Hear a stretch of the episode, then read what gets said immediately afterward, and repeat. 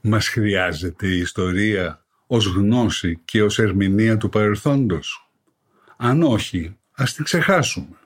Αν όμως την επικαλούμαστε κάθε τόσο, αν πανηγυρίζουμε για κάθε λογής ιστορικές επαιτίους, αν αγανακτούμε και ξεσηκωνόμαστε για ζητήματα ιστορικού χαρακτήρα, τότε πρέπει τουλάχιστον να γνωρίζουμε ιστορία. Διαφορετικά, η ψευδής ιστορία είναι κάποτε εξίσου επικίνδυνη με τις ψευδείς ειδήσεις. Είμαι ο καθηγητής Γιώργος Μαυρογορδάτος και ακούτε το podcast «Διορθωτικά μαθήματα ιστορίας».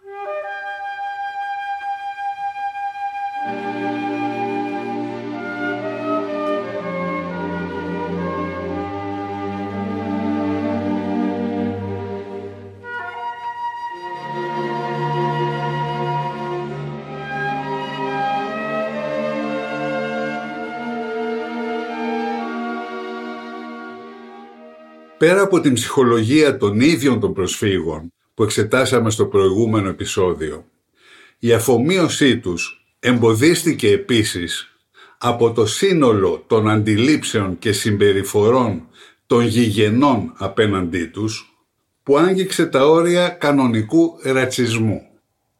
Οι γηγενείς, δηλαδή οι ντόπιοι, αμφισβητούσαν ή και αρνούνταν την ίδια την ελληνικότητα των προσφύγων. Τα ίδια ακριβώς διακριτικά πολιτισμικά γνωρίσματα που συγκροτούσαν την εθνοτική ιδιαιτερότητα των προσφύγων οδηγούσαν στην αμφισβήτηση της εθνικής τους ταυτότητας. Αυτή η βασική πρόσληψη εκ μέρους των γηγενών αποτυπώνεται σε περιφρονητικές ονομασίες για τους πρόσφυγες όπως τουρκόσποροι, τουρκογεννημένοι και γιαουρτοβαφτισμένοι. Όπως γίνεται φανερό, με τα επίθετα αυτά αμφισβητείται ευθέως η γνησιότητα και η καθαρότητα στο βιολογικό επίπεδο. Αυτήν ακριβώς την αμφισβήτηση συνόψισε αριστοτεχνικά ο κατεξοχήν ιδεολογικός εκφραστής του αντιβενιζελισμού Γεώργιος Βλάχος γράφοντας στην καθημερινή για τους πρόσφυγες ας είναι και αδελφοί και εξάδελφοι. Δηλαδή τελικά δεν είναι αδελφοί.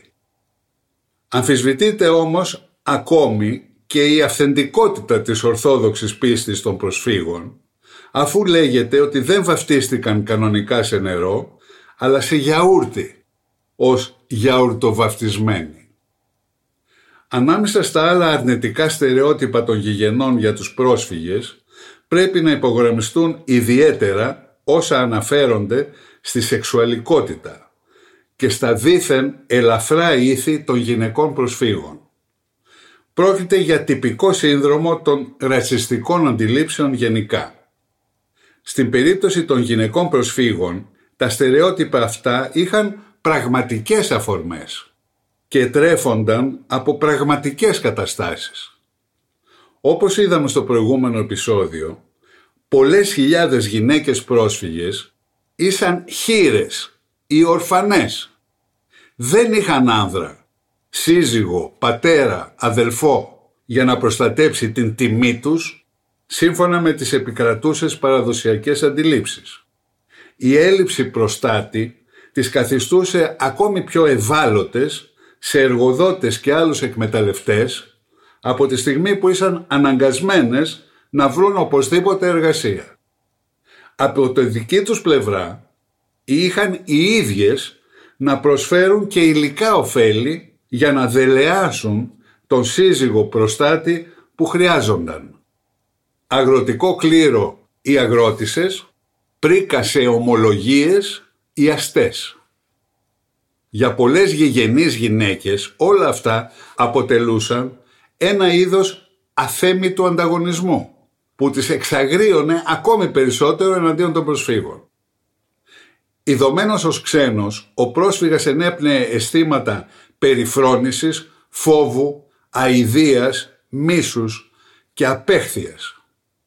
Ανάλογη κατάσταση δημιουργήθηκε στην Κύπρο το 1974 Σχετική έρευνα διαπίστωσε ότι οι τότε Ελληνοκύπριοι πρόσφυγες στη μεγάλη τους πλειονότητα πίστευαν ότι οι άλλοι Ελληνοκύπροι τους έβλεπαν σαν ανθρώπους που δεν υπήρξαν ποτέ άνθρωποι, ούτε έζησαν σαν άνθρωποι.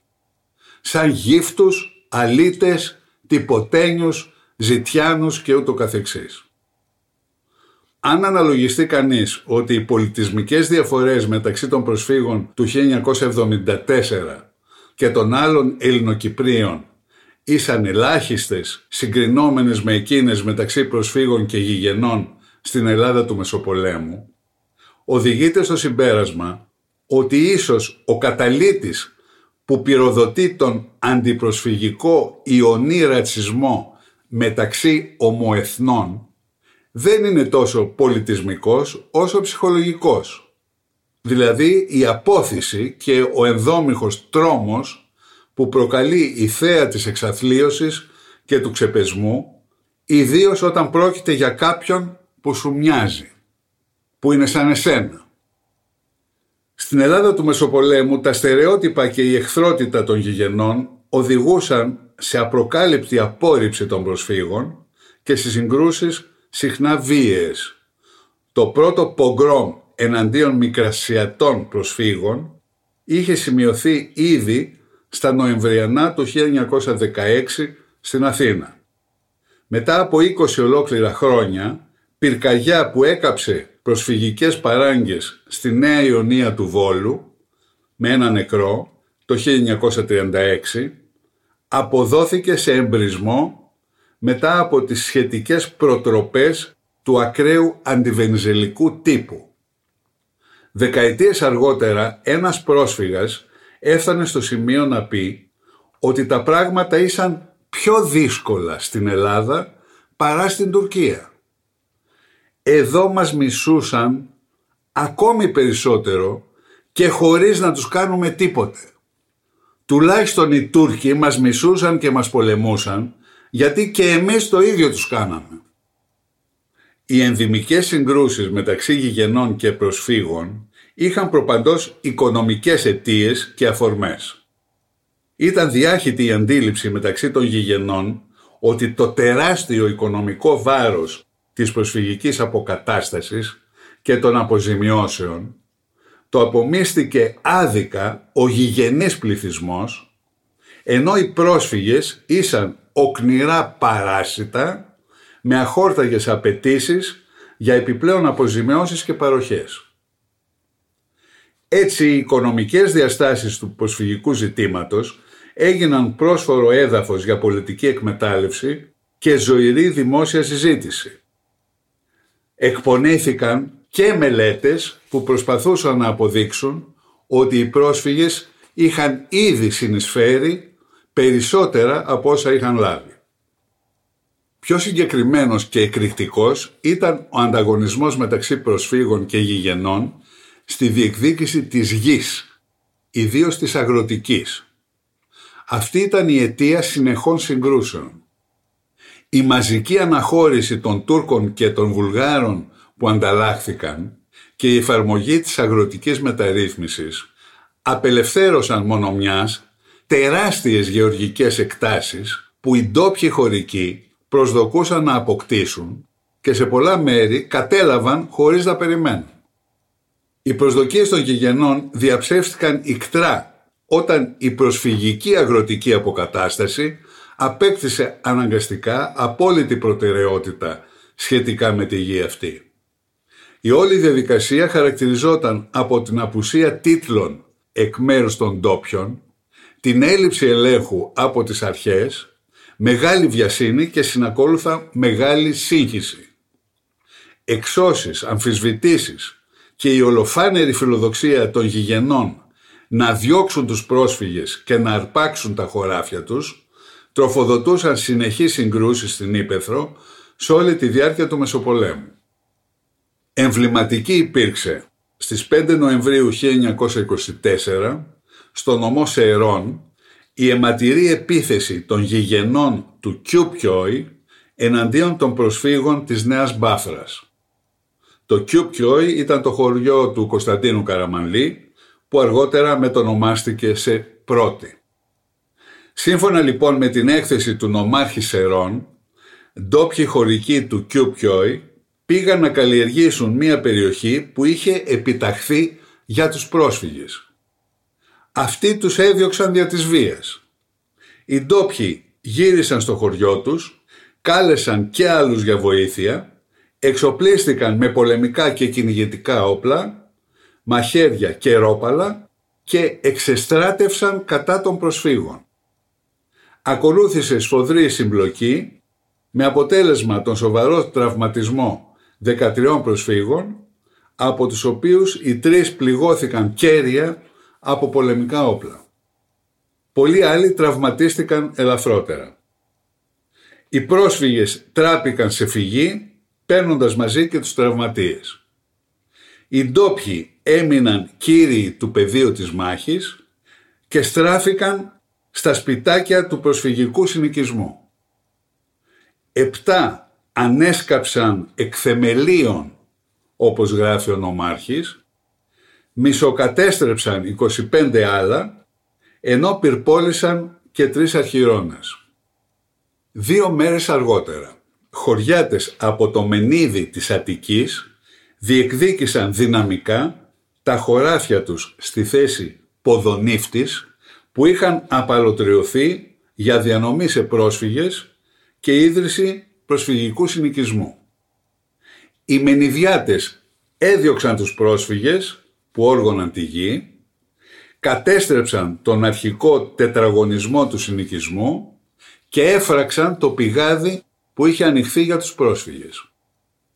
Στη συνέχεια οι Μενιδιάτες επιτέθηκαν στους πρώτους χωροφύλακες που έφτασαν επί τόπου. Αυτοί χρειάστηκαν ενισχύσεις για να συλλάβουν τελικά 17 μενιδιάτες.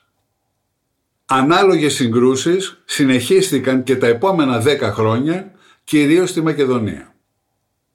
Υπήρχε και στις πόλεις άγριος οικονομικός ανταγωνισμός μεταξύ γηγενών και προσφύγων. Γηγενείς κατέλαβαν παράνομα αστικές τουρκικές ιδιοκτησίες που προορίζονταν να στεγάσουν τους πρόσφυγες ή να αρεστοποιηθούν σε όφελός τους. Ειδικά στη βιομηχανία, οι πρόσφυγες προφανώς αποτελούσαν δεξαμενή φθηνής εργασίας. Είχαν επίγουσα ανάγκη απασχόλησης και ήσαν γι' αυτό διατεθειμένοι να εργαστούν για χαμηλότερα μεροκάματα, περισσότερες ώρες, ακόμη και Κυριακές και γενικά με οποιασδήποτε συνθήκες. Μπορεί κανείς εύκολα να φανταστεί τις συνέπειες για τους ντόπιους εργάτες τα μεροκάματα μειώθηκαν και διατηρήθηκαν χαμηλά, η προστατευτική εργατική νομοθεσία κατά μέγα μέρος έπαψε να εφαρμόζεται, οι απεργίες έγιναν πιο δύσκολες και γενικά εξασθένησε η διαπραγματευτική δύναμη των εργατών. Όλα αυτά ασφαλώς επηρέασαν τη στάση των ντόπιων εργατών, μολονότι οι πρόσφυγες εργάτες επρόκειτο να εξελιχθούν τελικά στο πιο μαχητικό κομμάτι του εργατικού κινήματος.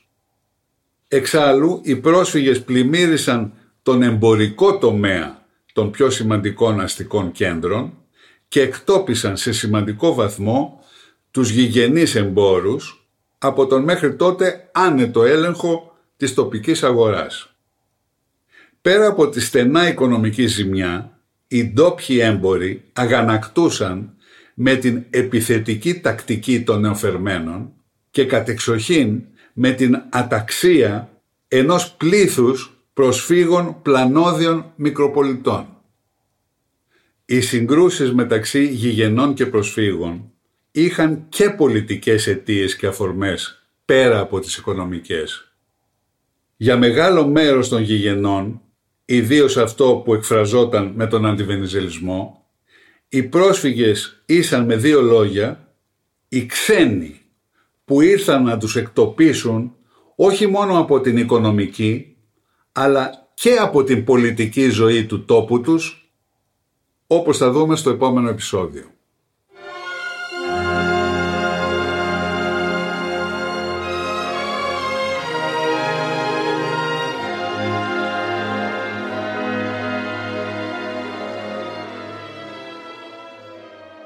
Περισσότερες λεπτομέρειες και βιβλιογραφικές αναφορές μπορείτε να βρείτε στο βιβλίο μου μετά το 1922 «Η παράταση του διχασμού» που κυκλοφορεί από τις εκδόσεις Πατάκη.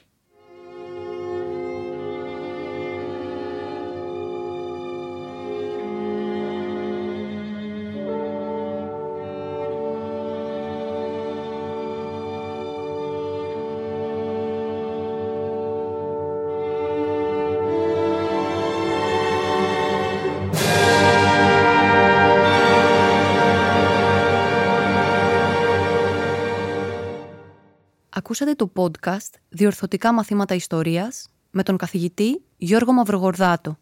Θα τα ξαναπούμε την επόμενη Δευτέρα. Μπορείτε να ακούσετε διορθωτικά μαθήματα ιστορίας στο pod.gr, στο Spotify, στο Apple Podcasts, Google Play Music ή σε όποια εφαρμογή ακούτε μουσική ή podcast στο κινητό σας.